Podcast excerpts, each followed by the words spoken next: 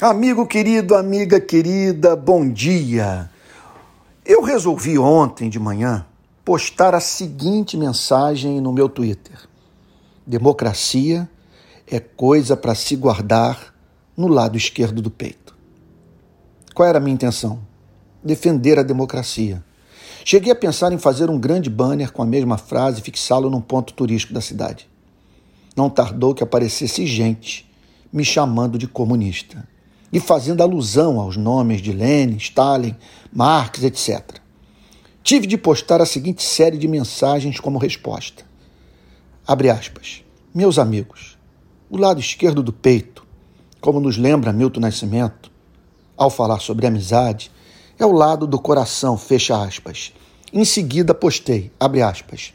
Até isso temos de explicar. Estou aplicando à democracia frase de belíssima canção Fecha aspas. E por fim, usei mais uma estrofe da famosa canção. Abre aspas. Democracia é coisa para se guardar debaixo de sete chaves, dentro do coração, fecha aspas. Quem fez a postagem me chamando de comunista apagou o que disse. Saiu sem pedir perdão, embora se apresentasse como evangélico. Busquei fazer um teste no Facebook a fim de me certificar se tratava-se de um fenômeno do Twitter. O resultado foi o mesmo. A experiência foi providencial. Não usarei mais essa frase no banner que levarei para a zona sul do Rio. O pior não foi nem isso.